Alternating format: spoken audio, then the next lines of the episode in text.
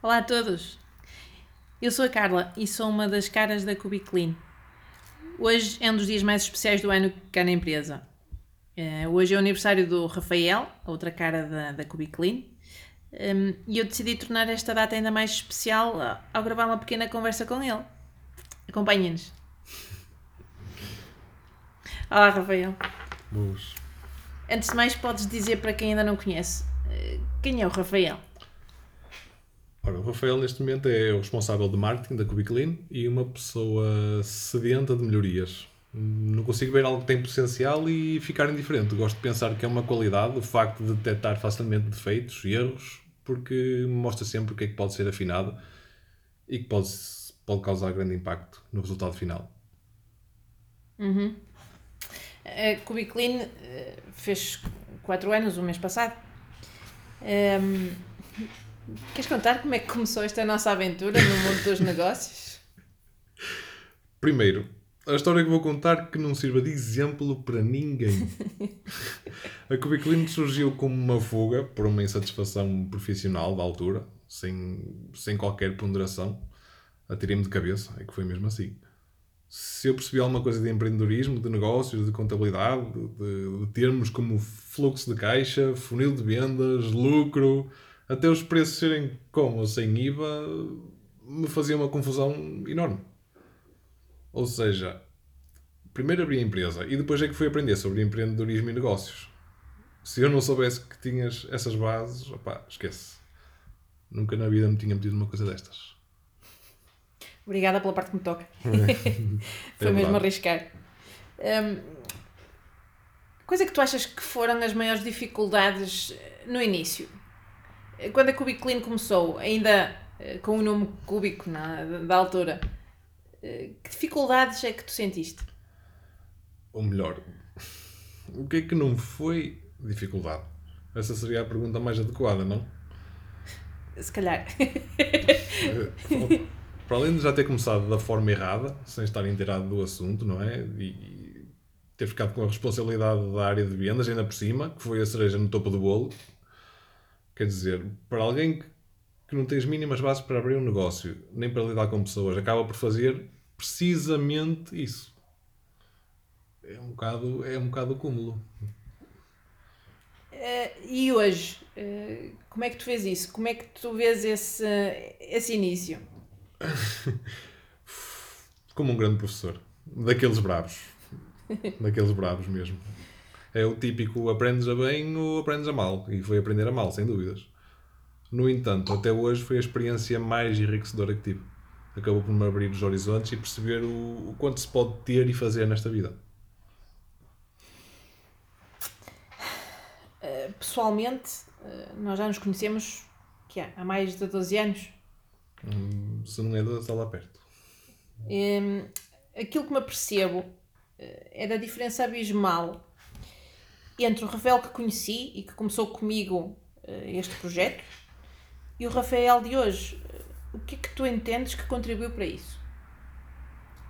Bem, eu acho que foi o facto de, de perceber que tudo aquilo que eu desejo ou sonho está por trás de alguma coisa que eu ainda não sei, mas, mas, mas que posso aprender, não é? Sempre que atinjo um novo patamar, pergunto-me qual, qual é o próximo sempre fui assim desde que me conheço, desde, desde criança, seja em qualquer projeto, fosse ele, fosse ele académico na escola ou fosse, ou fosse desportivo, já cheguei a praticar também canoagem, sabes disso, e eu procurava atingir sempre o máximo que conseguisse.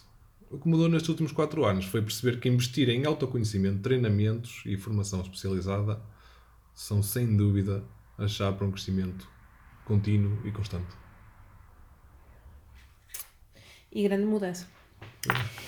Um dos teus lemas enquanto empresário é que as empresas são feitas de pessoas. Qual é a importância das relações interpessoais para ti no mundo dos negócios? Uma coisa que eu percebi foi que o networking e gerar confiança são mais importantes que, que o dinheiro. E quando começámos a Cubiclean, eu estava encarregue da área comercial e, e tendo muito pouco conhecimento da área, eu comparava muito à concorrência e, e, achava que o fator determinante para fechar negócios era, era o preço. Com o passar do tempo percebi que sim, o preço, o preço é importante, ok, é importante, mas não é o ponto principal, nunca foi. Para mim, o fator-chave nos negócios é mesmo criar confiança. O que observei na prática, depois de fechar alguns negócios com base no preço, é que com o passar do tempo, ao as oscilações de, de preço neste mercado, esse, esse critério já não era assim tão importante, pois já havia, já havia uma relação criada entre o vendedor e o cliente o cliente já sabia aquilo que esperar, já conhecia a qualidade dos produtos, a qualidade do serviço. Enfim, para, para ele era muito mais importante essa parte do que, do que a do preço. E se for a pensar um bocado também do meu ponto de vista, é isso, é isso que procuramos, não é? Então isso altera um bocadinho uh, a tua percepção de estratégia. Sim, uh, sim, sem dúvida. Que impacto é que tem essa, essa tua percepção na estratégia atual da Cubiclean? passamos assim, passamos a, a, criar soluções, não, não só a revender os produtos, ok, este produto é para isto, para aquilo, não tão técnico, não é? Mas com essa questão dos produtos e tudo mais, que criar novas soluções ou, ou, soluções mais completas a pensar na, na dor e nos desejos do cliente.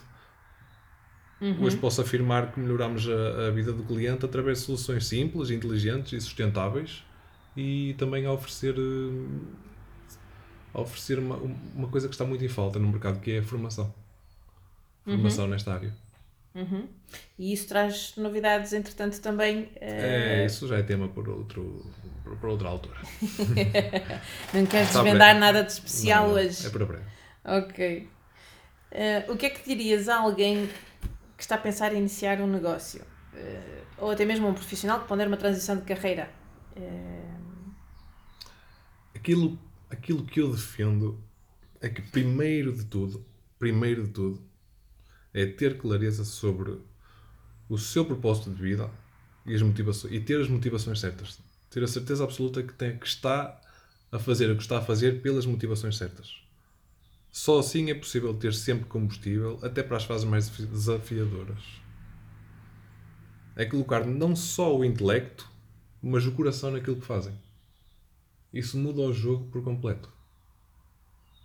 Uhum. Uma última pergunta, que não é uma pergunta. Um, uma mensagem especial para quem nos ouve. uma mensagem. Podia dizer muita coisa, mas algo que me tem incomodado ultimamente é ver as pessoas a focarem-se muito nos problemas e a pensar apenas no porquê das coisas e não conseguem solucionar os problemas. Opa. Saber o porquê das coisas ajuda-nos a tomar consciência da sua origem, ok? Mas por si só não, não resolve nada. É preciso perguntar-nos como. Como é que eu posso fazer diferente? Como é que eu saio desta situação? A nossa mente é uma máquina maravilhosa, mas não vem com um manual de instruções. E uma comunicação interna eficiente às vezes é quanto basta para solucionar todos, todos os teus problemas. Uhum. Assim, a mensagem que quero deixar é que tudo é possível. Invistam em autoconhecimento, descubram a vossa, a vossa missão, ou seja, aquilo que vos faz feliz e vos dá senso de contribuição. Criem objetivos de longo prazo e apaixonem-se pelo processo. Principalmente, apaixonem-se pelo processo, porque a vida não é não é chegar, passar do ponto A e, festejar só no ponto B. É, é viver o processo. É viver o processo, sem dúvida. Boa. Rafael, obrigada por este momento. Eu é que agradeço. E muitos parabéns. Obrigado.